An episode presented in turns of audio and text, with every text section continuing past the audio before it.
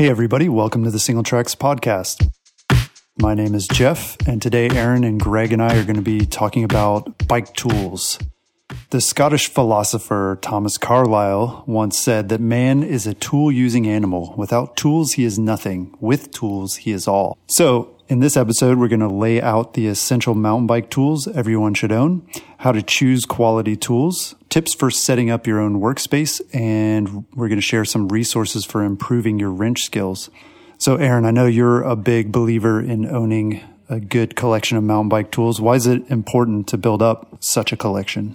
Well, a lot of it comes down to self sufficiency, which is a principle we talk a lot about here at Singletracks mountain biking in general, you should learn to be self sufficient. You need to have enough food and water out on the trail. You need to know how to fix mechanicals when they arise on the trail so you can get back to civilization, uh, as we talked about in our backcountry survival episode recently.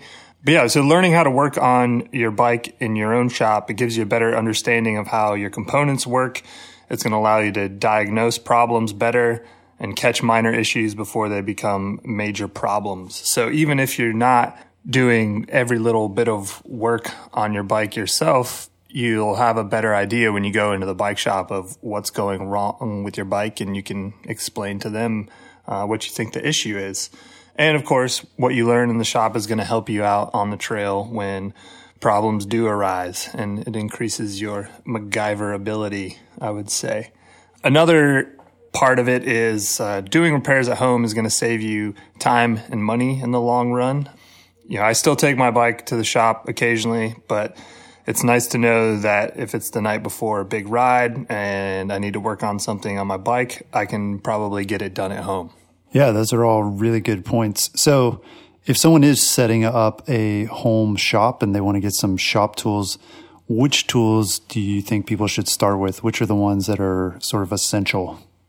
First up, you're going to want to get a set of hex keys or Allen keys, metric only. Don't worry about getting any standard size tools for your bike. A lot of times they'll sell the standard and metric together as a set, like if you go to Home Depot or something like that. But just get the metric. Throw away those other ones because you're going to get them mixed in, Basically. which is what happens to me. Yeah, I actually have like an old small toolbox that is just houses all my standard size tools that um, I've gotten over the years and haven't had a use for. So that small toolbox just lives underneath my workbench collecting dust. So, you know, I know it's tempting. It's probably, you know, a set of a metric Allen keys is like five dollars, and then a set with standard is eight bucks. So it seems like a good deal, but you don't need them. If your bike has standard bolts on it, you're probably not listening to this podcast. It's an American made bike, right? there are none. Even they use metric. So anyway, yeah, getting back to to what you'll need, the the four, five, and six millimeter are going to cover a surprising amount of repairs on your bike or adjustments, rather, I should say. But you'll need the other sizes as well. I recommend the L-shaped version as they tend to be a little more versatile than a folding set. At least if you're using them in your shop like I said, you can pick up a set of 10 for about $5 typically. No need to spend a lot of money here. It's just a L of metal. So yeah, no need to ball out on, uh, on your Allen keys. If you want to spend a little bit more, spring for something a bit nicer, you can get a set of T handles.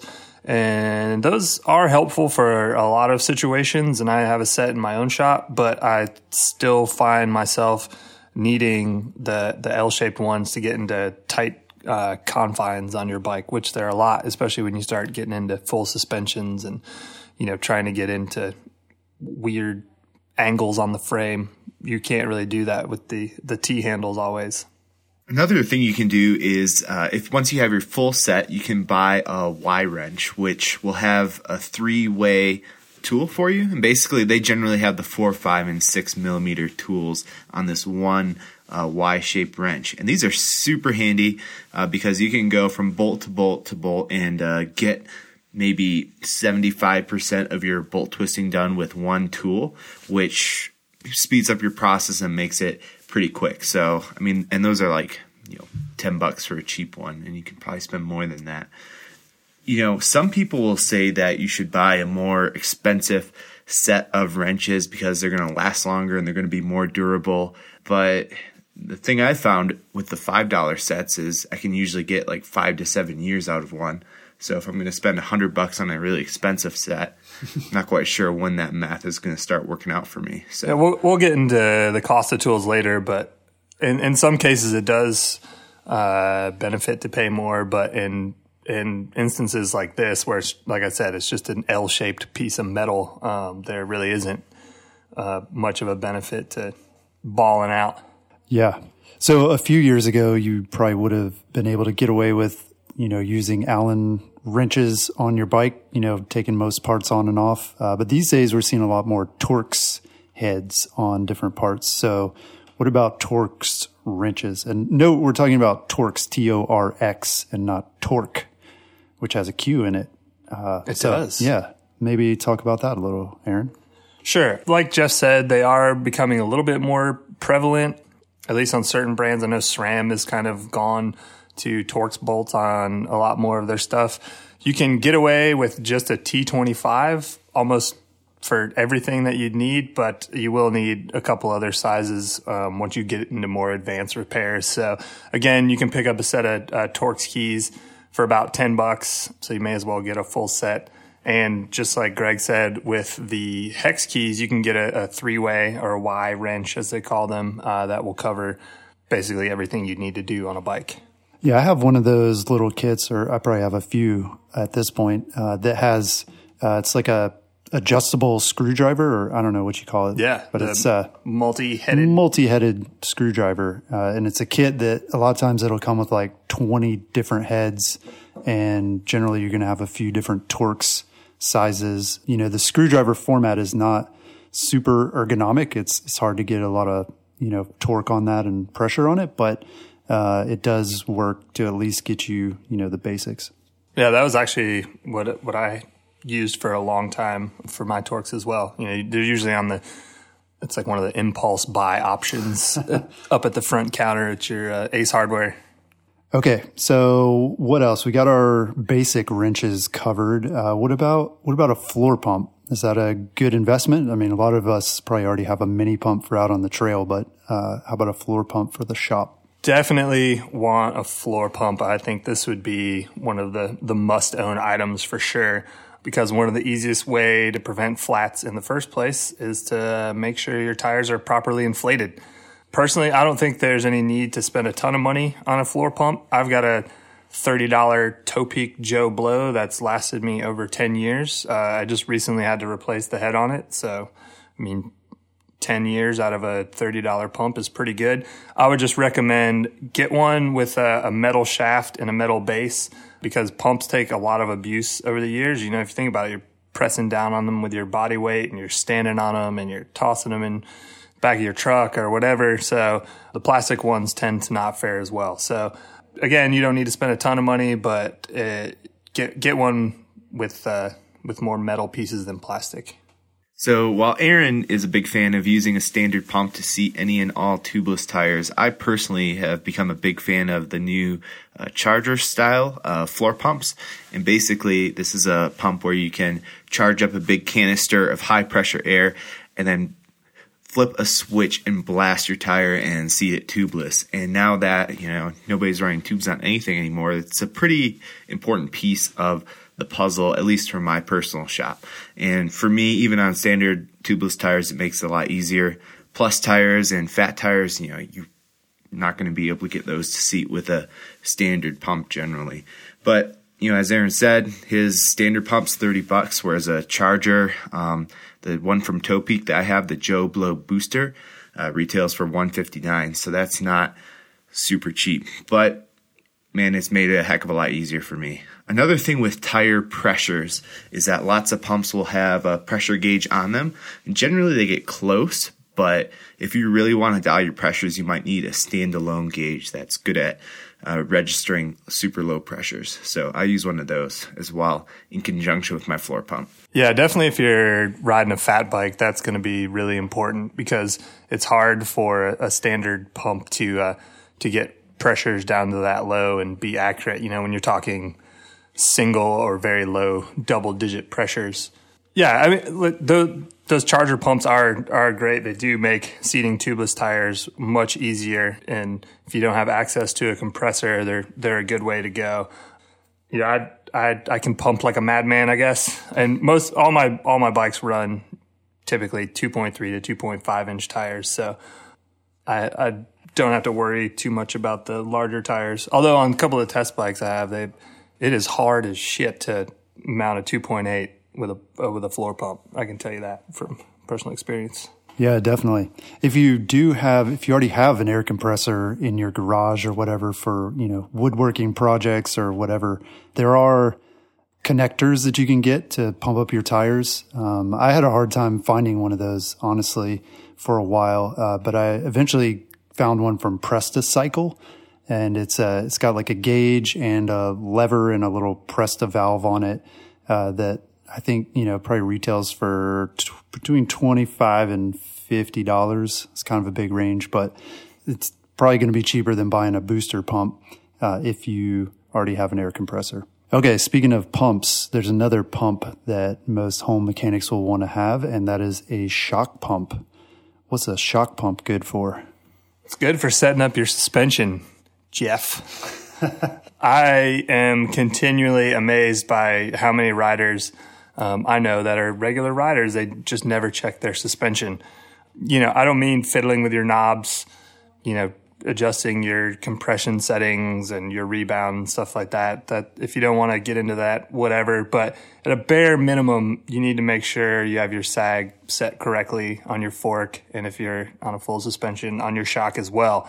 I have a couple different pumps. I have a larger one that I use in the shop, and then I have a smaller it's a Birzman Mocked pump. I take that on the trail or, you know, when we're traveling and testing bikes for making fine tuning adjustments. And I really like the Birzman, the way it threads on and off either your fork or your shock. It lets basically no air out, which is a pretty tough feat for a lot of shock pumps because you'll pump it up to the pressure you want and then you lose, you know, five or more PSI when you unscrew it. So you can never kind of quite nail it where you want to.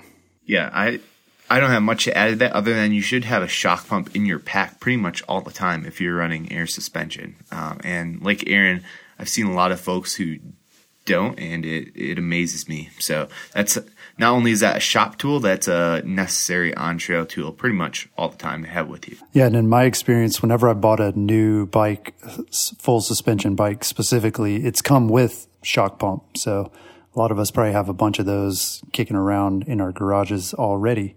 Okay, next up on our list, the chain tool. Why is this one important? Now we're starting to get into some of those specialized tools that you can't really get away with not having. You know, if you do need to break your chain, you're not going to be able to do it with a pair of pliers. I mean, maybe you can, but you're going to mangle your chain and you're going to have to go buy a new chain. So you should have just had a chain tool in the first place. Again, it's another tool where there's a ton of different price points on these, but you just need to make sure that you get one that works for your particular drivetrain. And I mean the number of speeds that you're running. So if you're running 9, 10, or 11, 12 speed drivetrain, they have different size pins in their chains. Uh, so like you can use a 12 you know, a chain breaker that's compatible with like a 12 speed drivetrain on a 9 speed drivetrain, but not necessarily the other way around. So that's a, an important tool to have. Hmm. Yeah, I d- I didn't realize that. That's good to know. Yeah, see, we're teaching everyone here.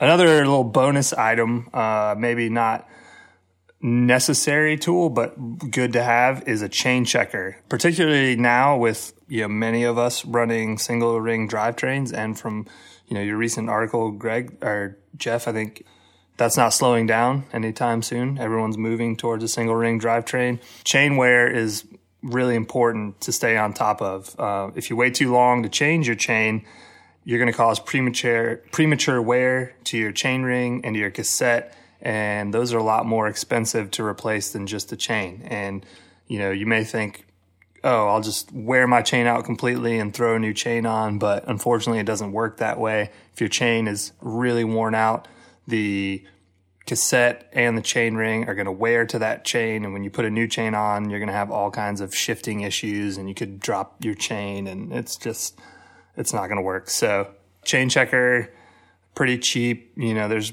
some that are like ten dollars. Again, you can spend twenty five bucks on one, but having one is is definitely good if you're running a single ring drivetrain. Yeah, and it more than pays for itself if it helps you diagnose a chain that's too stretched. Because, like you said, you're looking at replacing a cassette, which is going to cost you upwards of fifty bucks if you don't get it right. Okay, cable cutters. These are a little bit different than what you might buy at your hardware store, right, Aaron? Yeah, so this is kind of another um, bike specific tool. Um, you can you can kind of get away with some what do you what do you call those things? Side cutters. Side cutters. Yeah, you can get away with those, but they're not um, they're not going to create the cleanest cuts if you're cutting housing or or cables. But I would just say if you get a pair of these, don't use them for anything else. You don't want to damage them, and uh, you know it's it's one of the tools where you might want to pay a little bit more to get a, a, quality set of cutters. And if you do, they'll last you a long time. Yeah, it's definitely a lesson learned for me. I tried using some general purpose side cutters for a long time and found that it would, it basically mashes your housing down and flattens it before it cuts it. So it doesn't work very well. You got to get some real cable cutters. True. It's so satisfying to get that nice, clean, crisp cut. Yeah. We should make a video just like cutting. okay. Uh, what about some other general purpose tools? There's probably a lot of other things uh, that are useful for working on bikes, but that maybe people already have laying around, right? You should probably have a bunch of tools already in a toolbox, either in your car or in your garage, that will still help you out on the bike. Some of these tools include screwdrivers of various sizes because not all heads are the same size. But if you do get combination or a multi-head screwdriver, as Jeff mentioned before, this could really help you out in this respect. Uh, adjustable crescent wrenches, you never know when you're going to need one of those, and they can definitely come in handy. Uh, combination wrenches, generally an 8, 9, and 10 millimeter, will cover most things on a bike. A needle nose pliers can get into really tight spots. Sometimes you need to use a hammer on your bike, but be careful of using a metal hammer uh, on s- certain things. Sometimes a rubber hammer is really useful, or you can combine a metal hammer with a board to do things like, say, punch out a fork out of your headset. We already mentioned side cutters, but a measuring tape can come in handy. Uh, you might need to use a measuring tape to set a sag on your fork if it's not graduated and marked on the suspension already. Things like utility knife, those all come in handy as well. And you might need uh, vice grips at some point in time. Not always recommended, but you just never know. Vice grips are definitely good for emergencies when you've, you know, maybe rounded off a bolt because you were torquing on it too hard or something. Yeah, I've definitely used the vice grips for uh for an emergency derailleur hanger straightening session uh, out on the trail, which is not ideal, but sometimes it can get you moving again. So there you go. Okay, so we mentioned a lot of the tools. Uh, one of the other big pieces that any home repair shop is going to want is a repair stand, right? Do we need like a dedicated stand or is there something else you can use uh, sort of in a pinch? Yeah, it's kind of it's kind of hard to overemphasize how much easier it is to repair your bike in a stand. You know, bikes are awkward and cumbersome when you're trying to work on them. You can fashion your own stand with a little bit of ingenuity and creativity, but a quality folding stand is certainly a good investment. It's gonna it's gonna save you time and it's gonna help keep you sane. Honestly, um, I don't know if you've ever tried to like work on your bike with it flipped upside down or something like that, but uh, it gets it gets old real quick. Here in the office, we use a, a Feedback Sports Pro Elite, and that's it's not cheap. It runs about two hundred and fifty bucks, but it it'll last a lifetime. Uh, it folds up pretty compact, and so we can bust it out when we need to and stash it away when we don't. But they also have, you know, Feedback has a bunch of other stands. Their sports stand, which is pretty similar to the Pro Elite, just you know, slightly lower grade materials and you know a little bit different clamping mechanism is about 150 bucks and uh, you know get many of the same features so uh, like i said i just recommend one that that folds up for storage because like bikes stands are pretty big and awkward and unless you have a big shop they can take up a lot of room And it's worth noting that not all repair stands are made equally. Like the burlier the repair stand, generally the better. It's going to make for a more stable use case when you're wrenching on stuff or trying to adjust things on your bike. You don't want your stand moving all over the place. I've got a couple of stands in my garage, and the more stable feedback stand is definitely my go to. The other one's almost not usable. So, worth putting some money in here. Yeah, definitely good advice.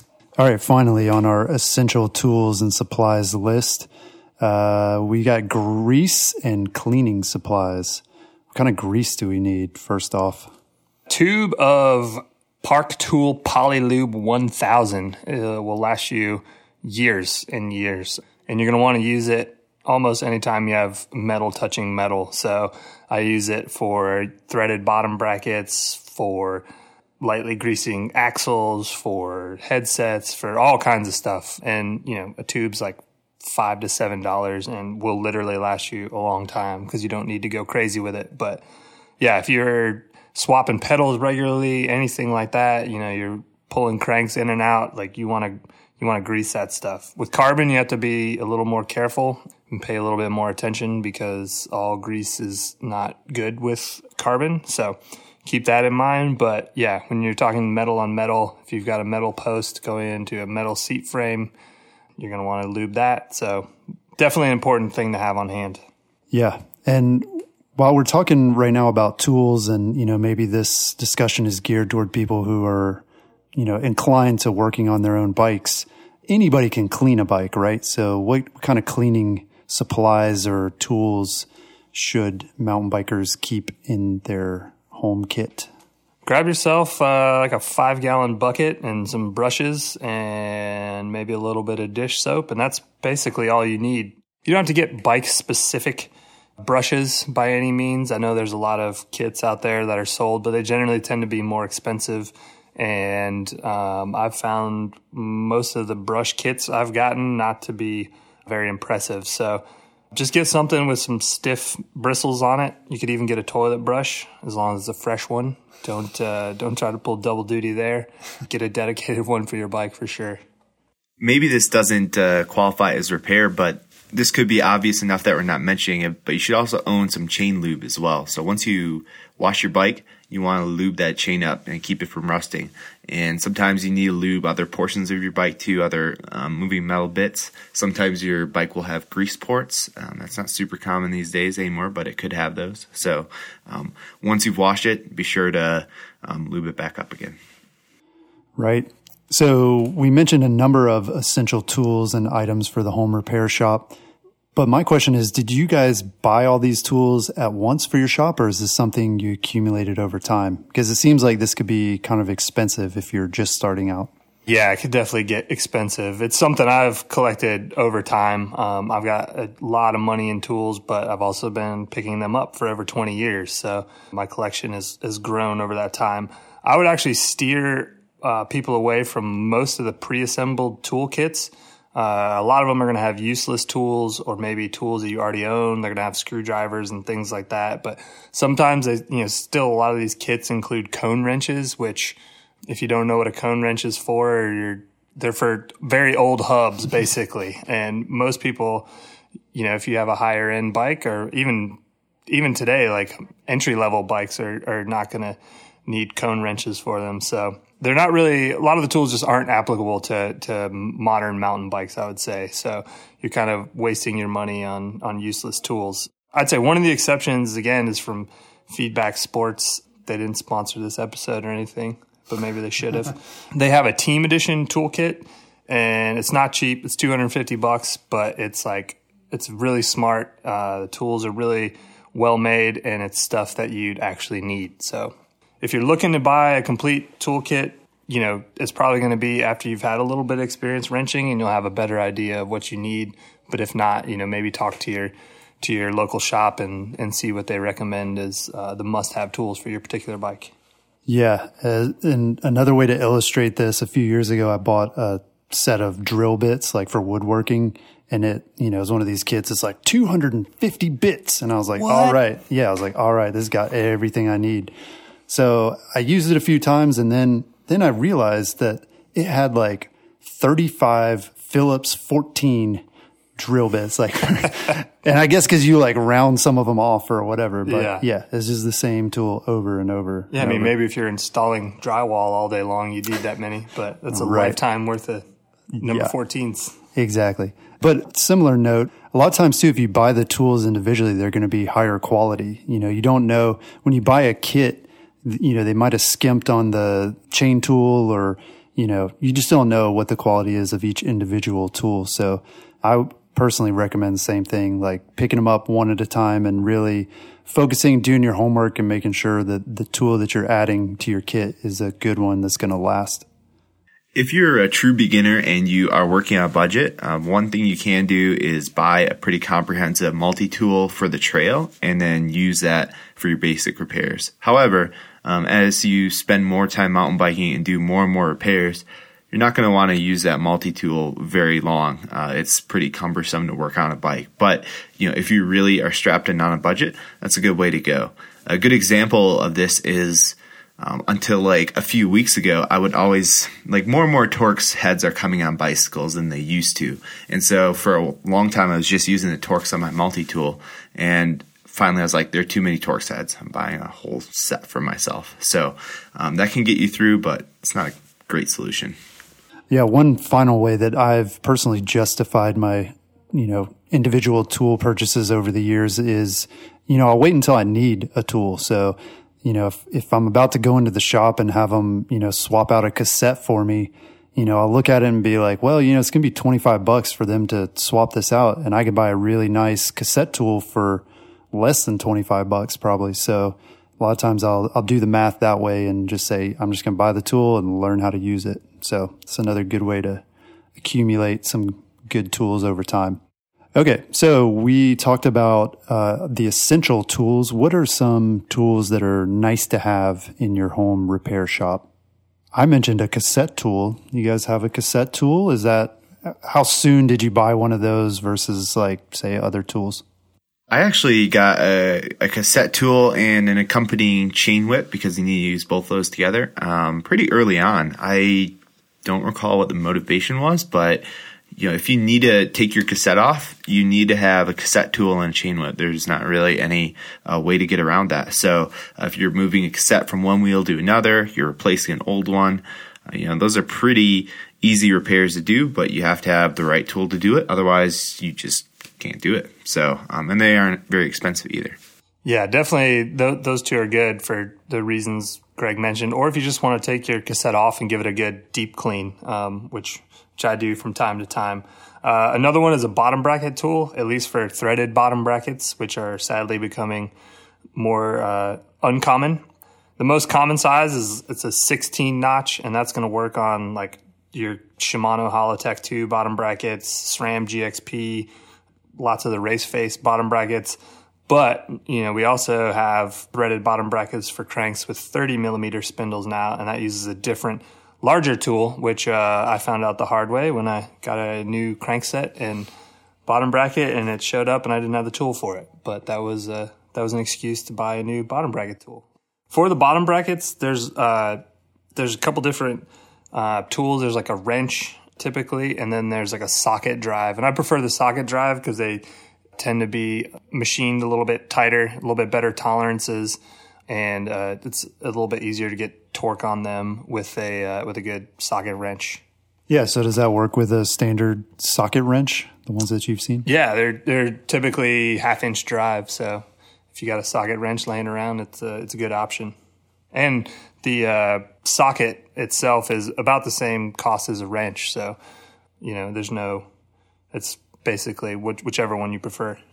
Cool. All right. Speaking of wrenches, what about a pedal wrench? Sometimes pedals get really stuck and there's no easy way to get them off.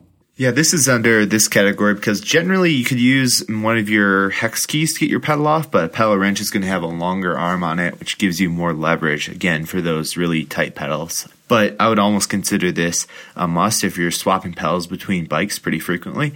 Uh, you might not be, though, so um, take it with a grain of salt. It's pretty useful.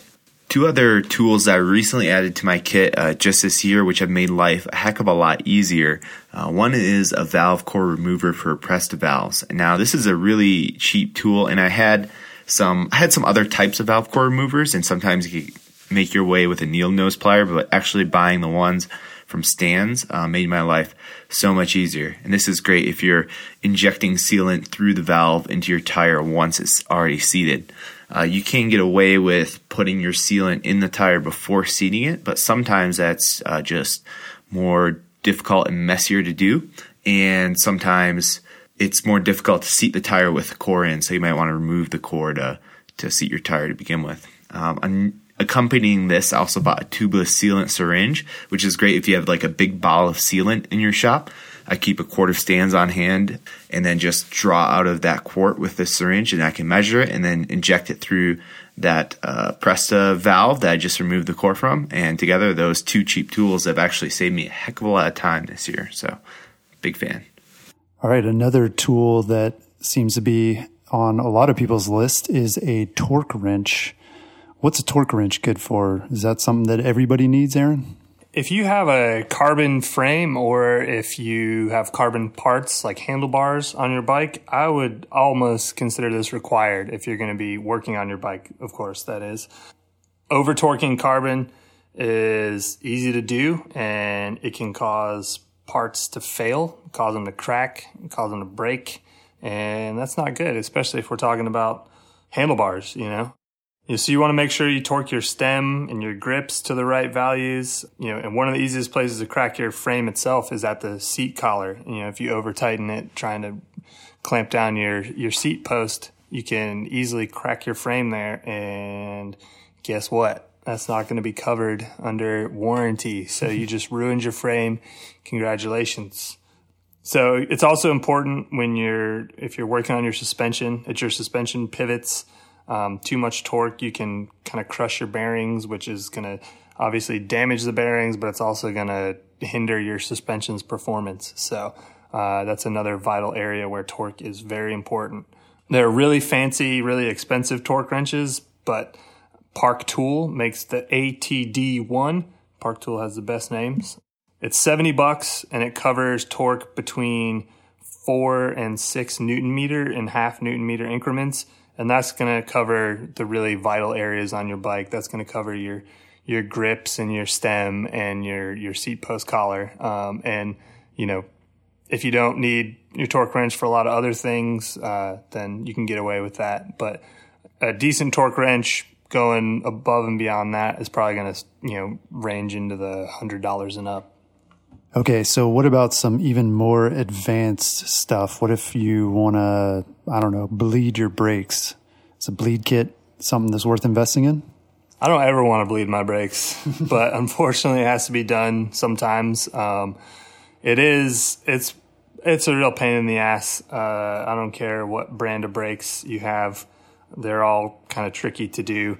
It's one of the few things I dread doing on my own bikes and I'll often take it to Loose Nuts here in Atlanta to have Chris Tavel do it. Um, but you know, it is nice to have the kit on hand at home in case you need to do it yourself in a pinch. Again, it goes back to the self sufficiency thing we were talking about. You know, if you have a big ride weekend coming up and it's you know it, you're leaving Friday morning, it's Thursday night, and you start packing your bike up, and you're like, oh man, this brake feels like garbage. I need to bleed it you know, you if you have the bleed kit at home and you can uh, read instructions or follow a YouTube video, you can make your way through it and save the day. What about tools for working on wheels? I think a lot of people, most of us probably own a, a spoke wrench, but beyond that, you need some pretty specialized tools, right? Yeah, you'll need a truing stand if you really want to get um, get into it. Um, it's one tool that I still haven't bought yet because the one I want from Park Tool is like their pro bike shop model and it's like 400 bucks. So that's Whoa. why I haven't gotten that yet. And a good buddy of mine, he has one and he lives just a few miles away. So I'll head to his house or uh, again down to Loose Nuts if I if I really need to if I'm building a wheel or I've got something really out of whack. But a lot of times, if your wheel's just slightly out of true, um, you can you can get by with you know kind of using your frame as a truing stand. If you just have a couple loose spokes, it's only when things go really wacky that a truing stand's a bigger help. All right. Anything else? Any other miscellaneous tools that might be on people's list?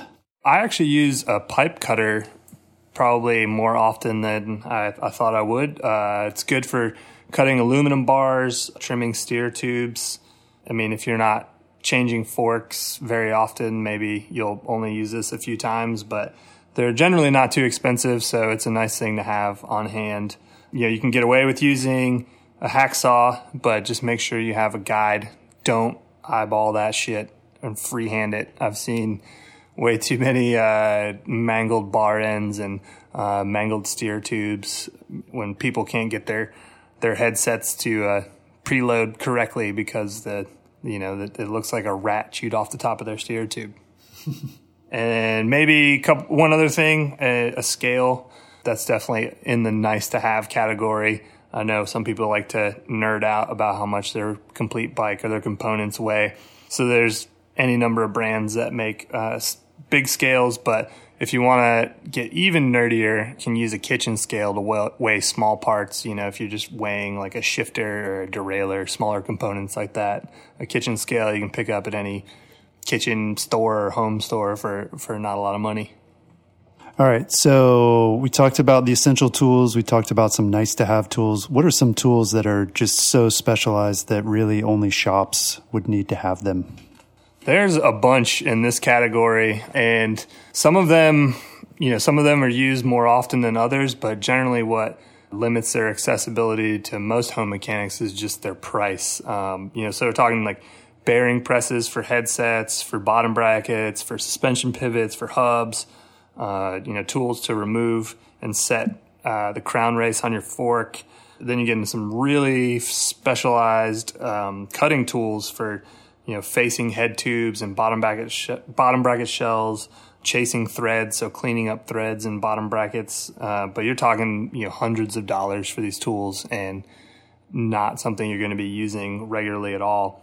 All sorts of alignment tools, so like a derailleur hanger alignment tools, frame alignment tools, tools for routing internal cables, you know, stuff for overhauling suspension um, which that's a kind of a whole other subset of, of specialized tools when you get into suspension and you don't really want to you don't really want to mess around with that stuff. You want to make sure that you're using the exact right tool for the job there because it's pretty easy to damage suspension components and if you start damaging seals or scratching stanchions you're you're really going to degrade the performance of your of your suspension so uh, yeah that's stuff that not even you know a lot of that stuff I don't even have at home. And like I said, I've been collecting tools for over 20 years. Okay, Aaron. So yeah, you are definitely our tool expert. And so I want to ask you, how do you pick a high quality tool for working on bikes? Sometimes price can be an indicator, but that's not always the case. Again, going back to what I said earlier, for basic tools like hex keys, wrenches, pliers, hammers, you don't really need to get fancy, but when you start moving into the bike specific stuff, that's when you have to pay more attention. So, what are some of the downsides to choosing an inexpensive tool? You know, just picking the cheapest one you can find. You could really damage your components. And let's take uh, a bottom bracket tool, for instance. You know, a cheap one may save you a few bucks, but if the fit is sloppy and you end up marring your notches in your bottom bracket cup and then you have to break out the vice grips to remove your bottom bracket, you just lost that few dollars that you saved by buying the cheaper tool because now you need a new bottom bracket. So, uh, more than anything, you know, choosing an inexpensive tool is, can just cost you more money down the line. Are there certain brands of tools that you look for or that are known for being high quality?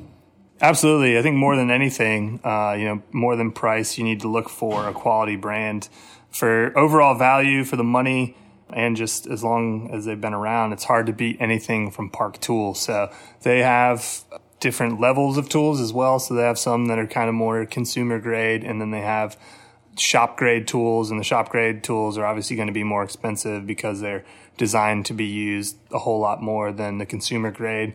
So depending on your budget, you, can choose, um, you know, in the application which one is best for you. Other really reputable companies uh, are Pedro's, Feedback Sports, which we mentioned a couple times. Birzman is a is a newer company, but they make some everything that I've used from them has been really nice, um, really well made tools. And then uh, Lezyne is uh, along the similar lines as Birzman.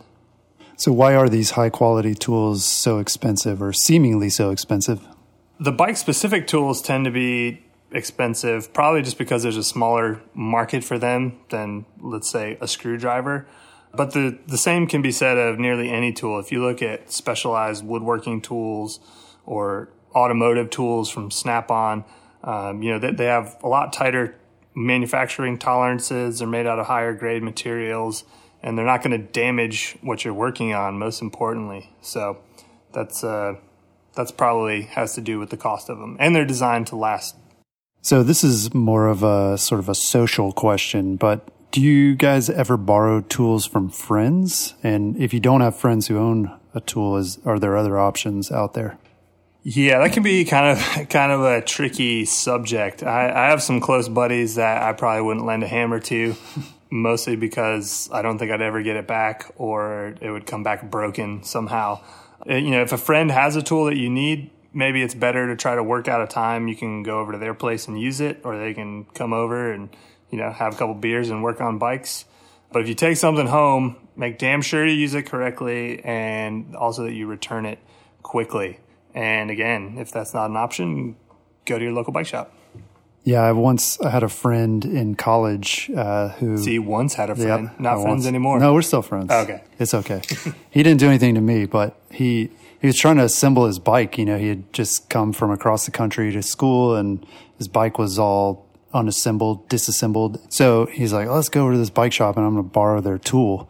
And so one, like, that's not cool if you're just borrowing a tool and like not having them do the repair.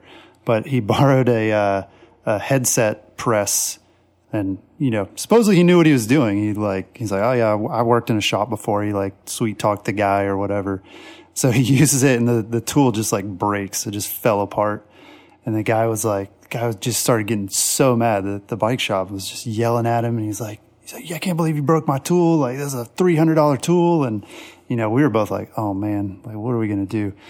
And the guy like takes a deep breath. He cools down for a second and he's like, uh, it was already broken. it's like, it's clearly having a bad day, but, uh, yeah, so we got out of there, but I was like, dude, don't ever do that again. Don't go in a shop and ask to borrow their tool. Yeah. Unless you really know what you're form. doing. And yeah. And even if you do know what you're doing, that's how they make money is, you know, basically doing stuff with their tools. Right. That's a really good point, And uh, I'm glad you made it. But uh, yeah, unless you have a, a really close relationship with your bike shop and you know if you do or not. And, um, you know, depending on what condition your bike is in when you bring it to them. They probably know what level of mechanic you are. So um, keep that in mind if they if they don't uh, don't want to lend you something. It's not personal, but it is. Yeah, yeah. Tools can be very personal for sure. So sounds like all of us have a decent collection of bike tools uh, for wrenching at home. So how do you guys store your bike tools at your house? I'm really fortunate that I have a, a large workshop, dedicated workshop in my house. Um, it's kind of like a little barn almost.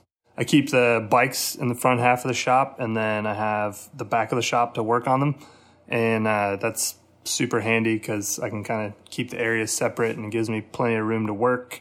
And you know, as I've mentioned a couple times, I've been picking up tools for many years now. So over the years, my toolbox boxes have grown in size um, as I get more and more, and they don't fit.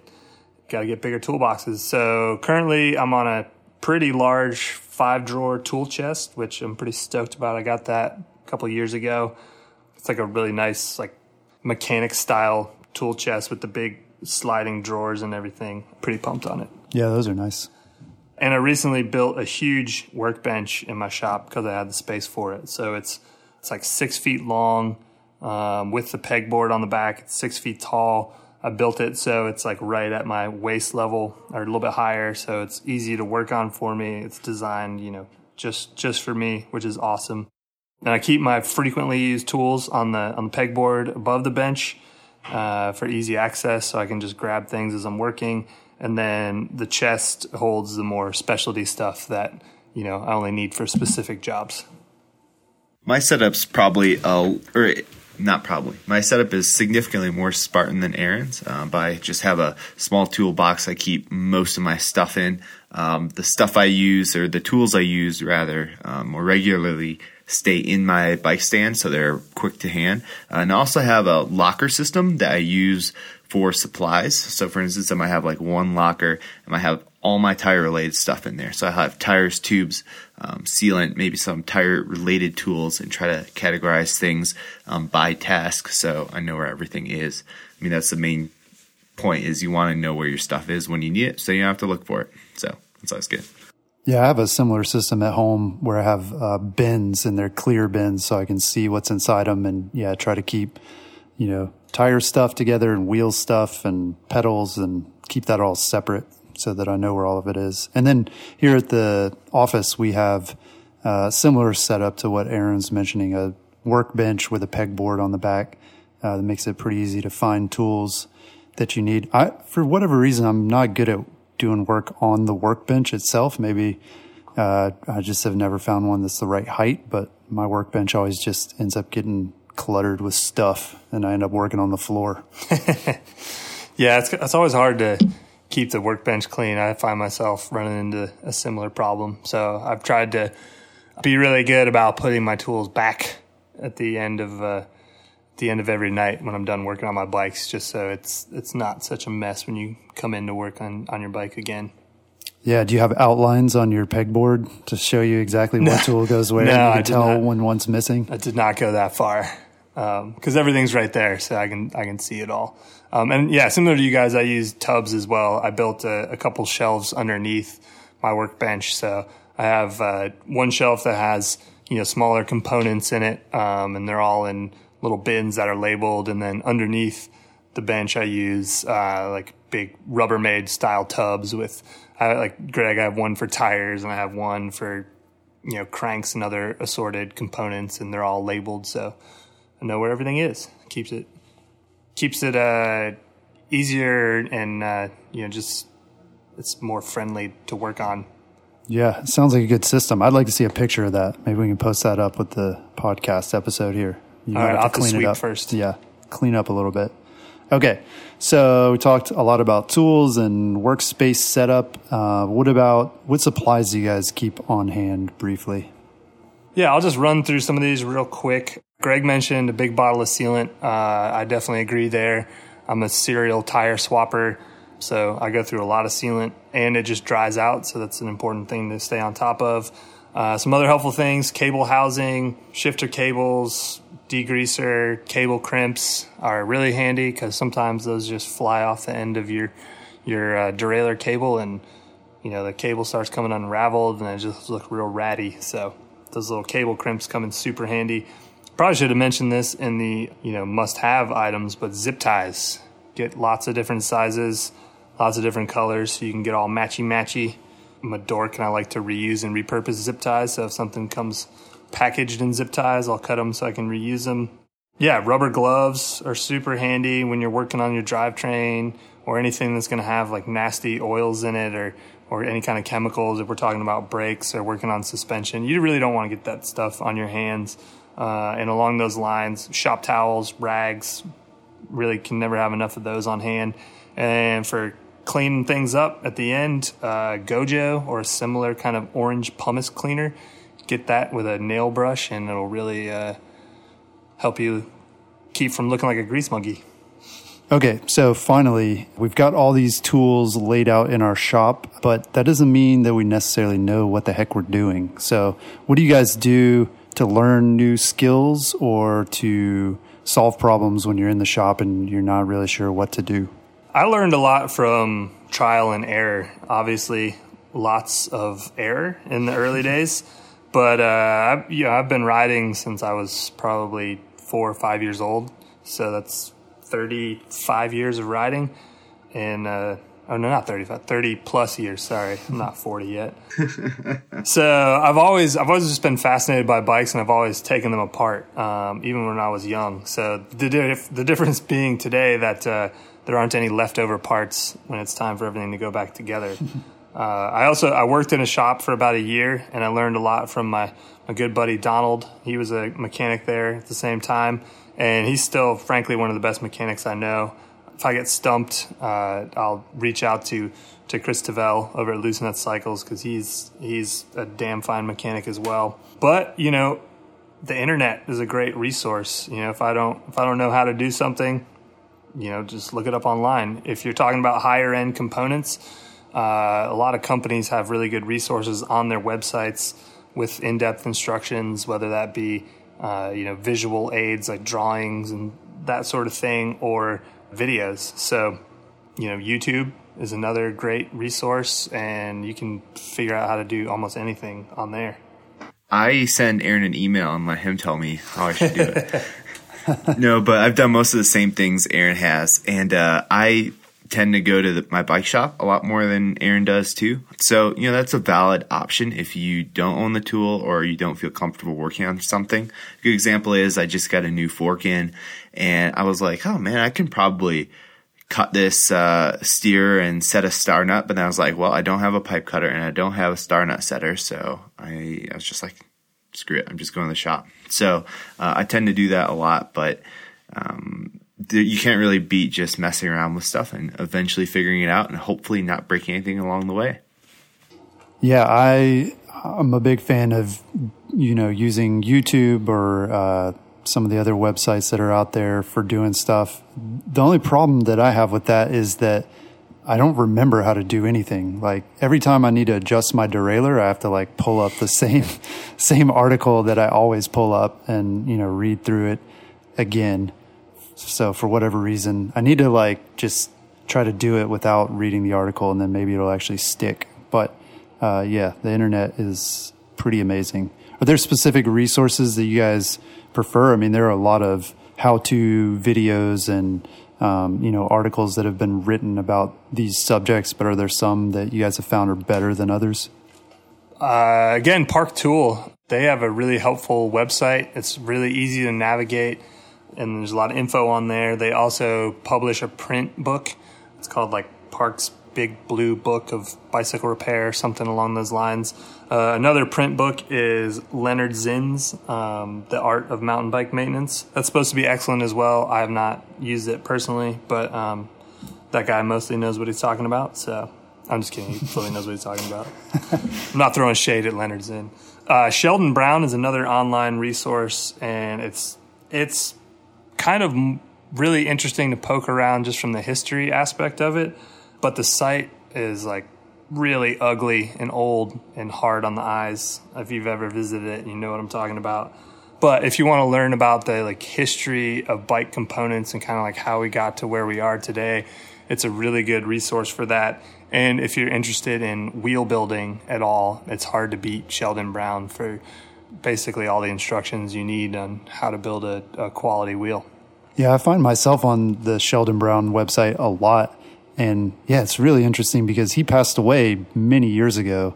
So the site's not being updated or anything, but a lot of the stuff is still really, really helpful and applicable. So yeah, it's a good resource. I second that.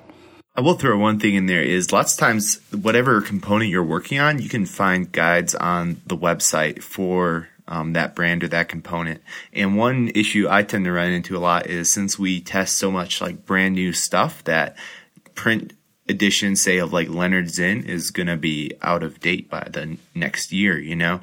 So, for instance, this fork that I just got installed, I got a phone call from my mechanic who was working on it uh, this is a pro mechanic who's been in the business for like 30 years and he was asking me like how to get this fork set up and i was like i don't know. Um, because he had never seen that like random brand new fork before. So um, sometimes when you're working on some stuff it, it can be difficult to go to those old resources but usually you can get stuff directly from the brand which is good. Yeah and for those who are pro mechanics you know this is not for the whole mechanic but those guys the reason they know what they know is they have classes that they go to, you know, at all, all the big trade shows and things. They're, you know, SRAM and Shimano and Fox, they're all there, um, basically showing people how to do stuff. So don't feel bad if you don't know how to do everything because, you know, it's a continual learning process. And yeah, it's one that yeah, nobody knows everything. So, well, all right. This has been quite a comprehensive discussion about mountain bike tools. Hopefully, you found it useful. If you do, we'd love it if you rate the Singletracks podcast on the iTunes Store or Google Play or Spotify or wherever you found us. And subscribe. Subscribe too, because that way you're going to get the latest episodes. And we got a lot of cool stuff coming up this fall for sure. So thanks for joining us this week. We'll talk to you again next week. Peace.